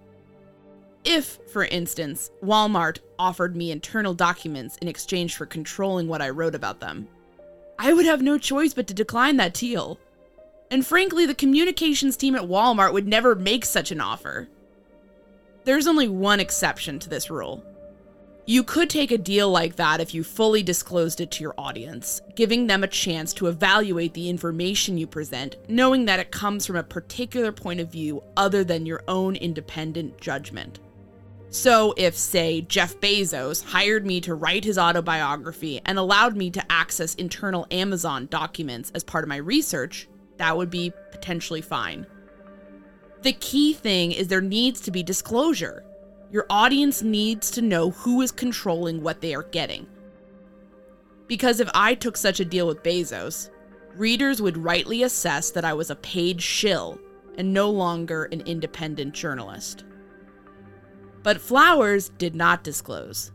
She danced around it, talking about working with the ISP, but never revealing that they controlled the content and essentially served as producers. She gave little hints. She discussed on the program how Dalton tried to help her book at least one guest, and how he gave her at least one question to ask another guest. He did all of this, of course, while he was on the taxpayer's dime, and he did it all to assist in the production of a for profit program. This is all, to say the least, ethically dubious on the part of Ashley Flowers. But Bill Dalton arranging for information about his work to be given only to a person he controlled seems in many ways to be much, much worse. Before we go any further, let's take a moment to give you the flavor of how Flowers covered Dalton on the program, how he clearly wanted to be covered. This is from episode 1. Dalton's been a real cop, and if you work around real cops long enough, like I have, you can spot them. And it's not because of their distinctively cropped haircut, or the way they always position themselves in public facing the door, or even that instinctual way their dominant hand creeps to their hip when something makes them uneasy. To me, it's in their eyes, when they manage a smile.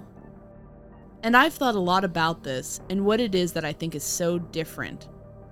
And I think it's because that when you see the worst in humanity, what people can do to one another, when you have to throw away your favorite suit because the smell of death won't wash out of it, or when you have to hold a man's brains in your hand on the side of a highway and watch him die and then go home to your wife and kids and pretend you worked a normal 9 to 5. There is something about living all of that that when you see something good in the world, big or small, they appreciate it more than the rest of us do. In a way, I don't think we ever can. First Sergeant Dalton has seen all of that and more. He gave me that crinkle eyed smile when he thanked me for working with them. Anya frankly adores me, but I can never imagine her having the bad judgment to insert that type of over the top ode to my smile in an episode of Murder Sheet. That's definitely not happening because full body cringe. And even if I did, Kevin would have the sense to take it out. But Dalton left it in. As awkward as that sort of thing is, it is not what bothered Chris Davis, then the host of the Circle City Crime Podcast, a series which at the time was focusing on the Burger Chef murders. What bothered him was that it did not seem just or legal to give only one podcaster or one journalist access to the secret case files. He felt that if you gave access to one person, you should give it to everyone. There should not, in other words, be a privileged class of people who get access to public papers while others are denied. We have, frankly, had some very serious differences with Davis over the years. But he was absolutely correct on this point. And the law was 100% on his side. Bill Dalton had badly messed up. By sharing the file with Flowers, he had, if one followed the law, made the entire file public. Because the law indicates that if you share a file with one person, you must share it with everyone. So, Davis filed a complaint with Luke Britt, the public access counselor, asking to see the files. And that apparently is when the roof fell in for Flowers and Dalton. If you take the ISP at their word, it was only at this point that they became aware of what Dalton was doing with Flowers, even though she often spent time at the state police post poring over the files.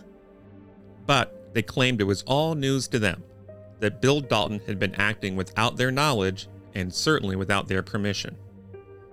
According to the public access counselor, in his opinion in Christopher L. Davis versus the Indiana State Police, Dalton was informally disciplined, received employee counseling, and was re educated on ISP records protocol and procedure.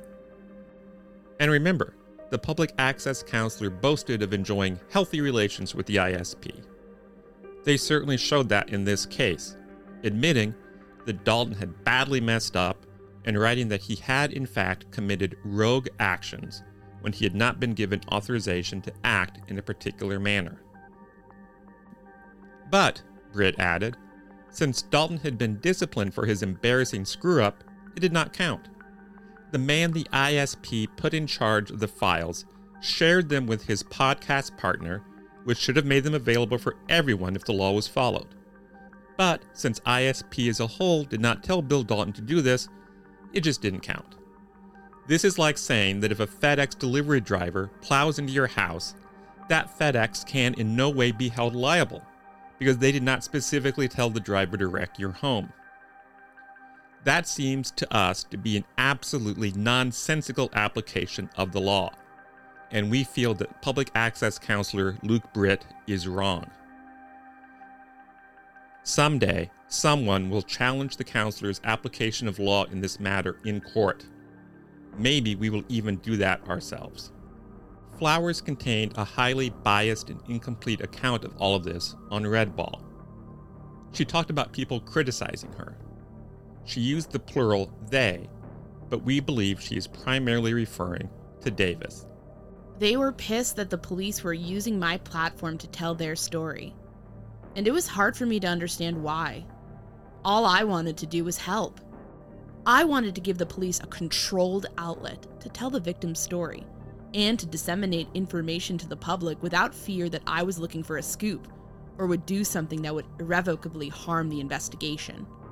I wanted to give them more than a soundbite on the news that they had no control over. Please note that comments like that seem to show an active contempt for the work of actual journalists who go out and get information and report it to the public without first running it by the police for approval.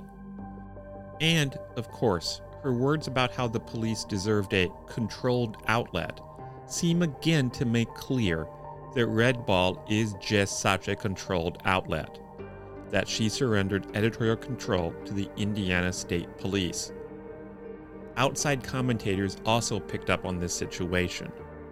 Writing in Indianapolis Monthly, reporter Adam Wren said Dalton and Flowers' Red Ball series might just be the first narrative audio press release created in part by a taxpayer funded law enforcement agency.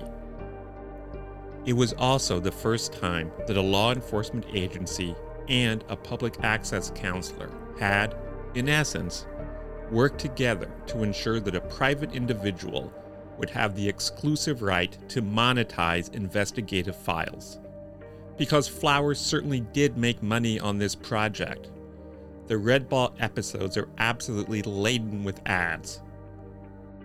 Flowers went on to further attack reporters who, unlike her, actually do reporting.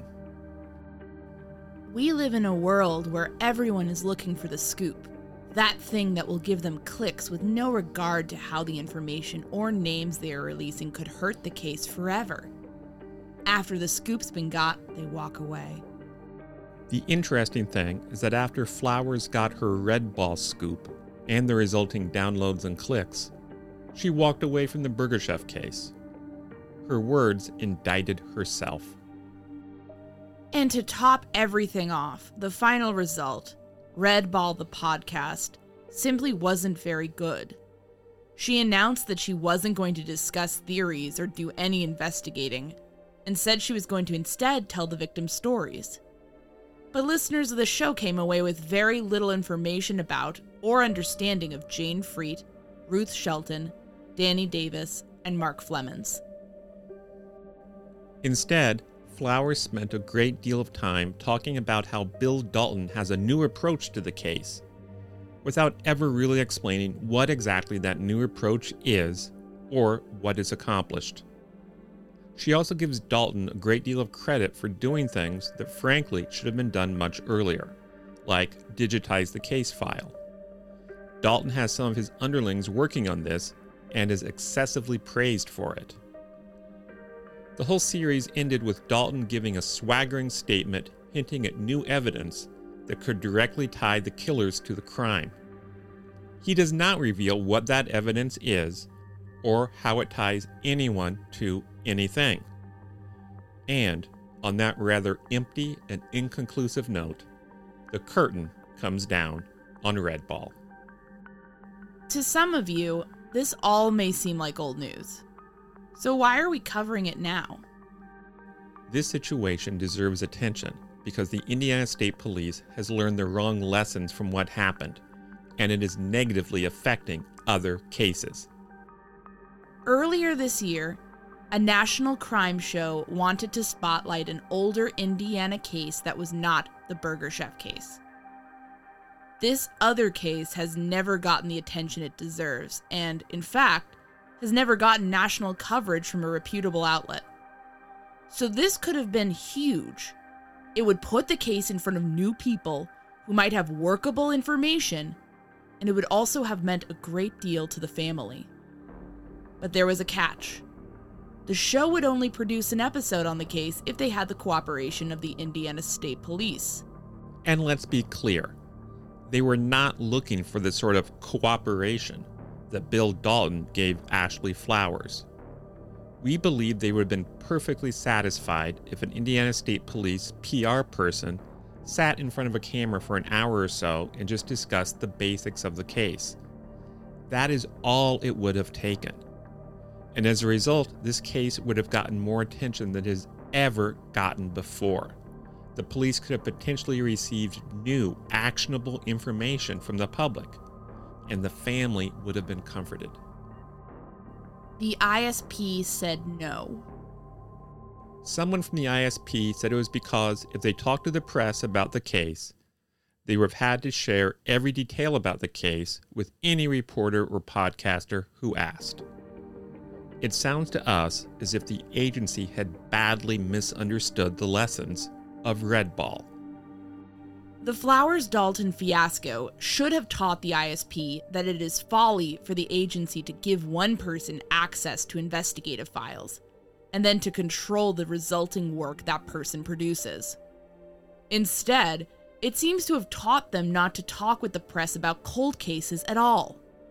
As a result, the ultimate legacy of Flowers' self described passion project is that the police won't talk to the public about other cold cases, meaning that potentially solvable cases will remain forever unsolved. In a 2019 interview with the college site Her Campus, Flowers spoke about her experience founding her podcast. She talked a lot about the business side of things. From day one, I treated it not as a hobby or this cute creative thing, but like a startup business. I had my LLC before I even released an episode, and I had a business and marketing plan. You can make a podcast for free, anyone can do it. But this was going to be my full time job, I was making a creative business and put almost half my entire life savings to starting it, not knowing if I would ever see a dime back. She was clearly worried for nothing. Flowers continues to make money off of all of this. The four episode run of Red Ball is full of ads. And that's not all. Variety's Todd Spangler reported in October that Flower signed a multi year deal giving SiriusXM exclusive ad sale rights for Crime Junkie, along with the other audiochuck programs.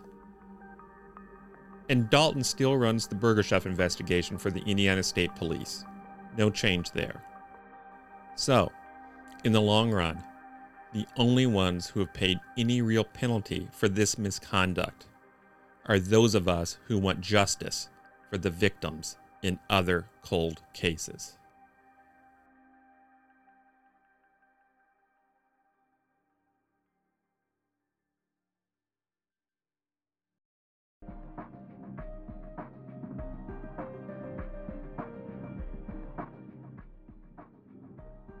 This is the part of the show where we normally tell you to reach out to the ISP if you're upset about what happened.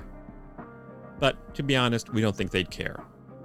Feel free to reach out to us, though, at murdersheet at gmail.com. We'd like to thank Cathy Frye, Esther Ludlow, and Robin Warder for speaking with us for the show, as well as Chris Davis for filling us in on his recollection of the Red Ball situation. Check out Once Upon a Crime and The Trail Went Cold, as well as Esther's show Let's Talk About True Crime. Specifically, her bonus episode titled Let's Talk About the Crime Junkie Plagiarism Scandal. We'll link to all the articles we mentioned in our show notes. Thanks for listening to this episode of The Murder Sheet. As always, thanks to Kevin Tyler Greenlee, who composed the music for The Murder Sheet and who you can find on the web at kevintg.com. To keep up with the latest on the Murder Sheet, please make sure to follow us on Instagram and Twitter at Murder Sheet and on Facebook at M Sheet Podcast or by searching Murder Sheet. If you enjoy listening to the Murder Sheet, please leave us a five star review to help us gain more exposure. And send tips, suggestions, and feedback to murdersheet at gmail.com. Thanks so much for listening. You know how to book flights and hotels. All you're missing is a tool to plan the travel experiences you'll have once you arrive. That's why you need Viator. Book guided tours, activities, excursions, and more in one place to make your trip truly unforgettable. Viator has over 300,000 travel experiences to choose from. Everything from simple tours to extreme adventures and all the niche, interesting stuff in between. So you can plan something that everyone you're traveling with will enjoy. Real traveler reviews give the inside scoop from people who've already been on the experiences you're considering. So you can plan with confidence. Free cancellation helps you plan for the unexpected, and 24 7 customer support means you can travel worry free. Download the Viator app now and use code Viator10 for 10% off your first booking in the app. Find travel experiences for you. Do more with Viator.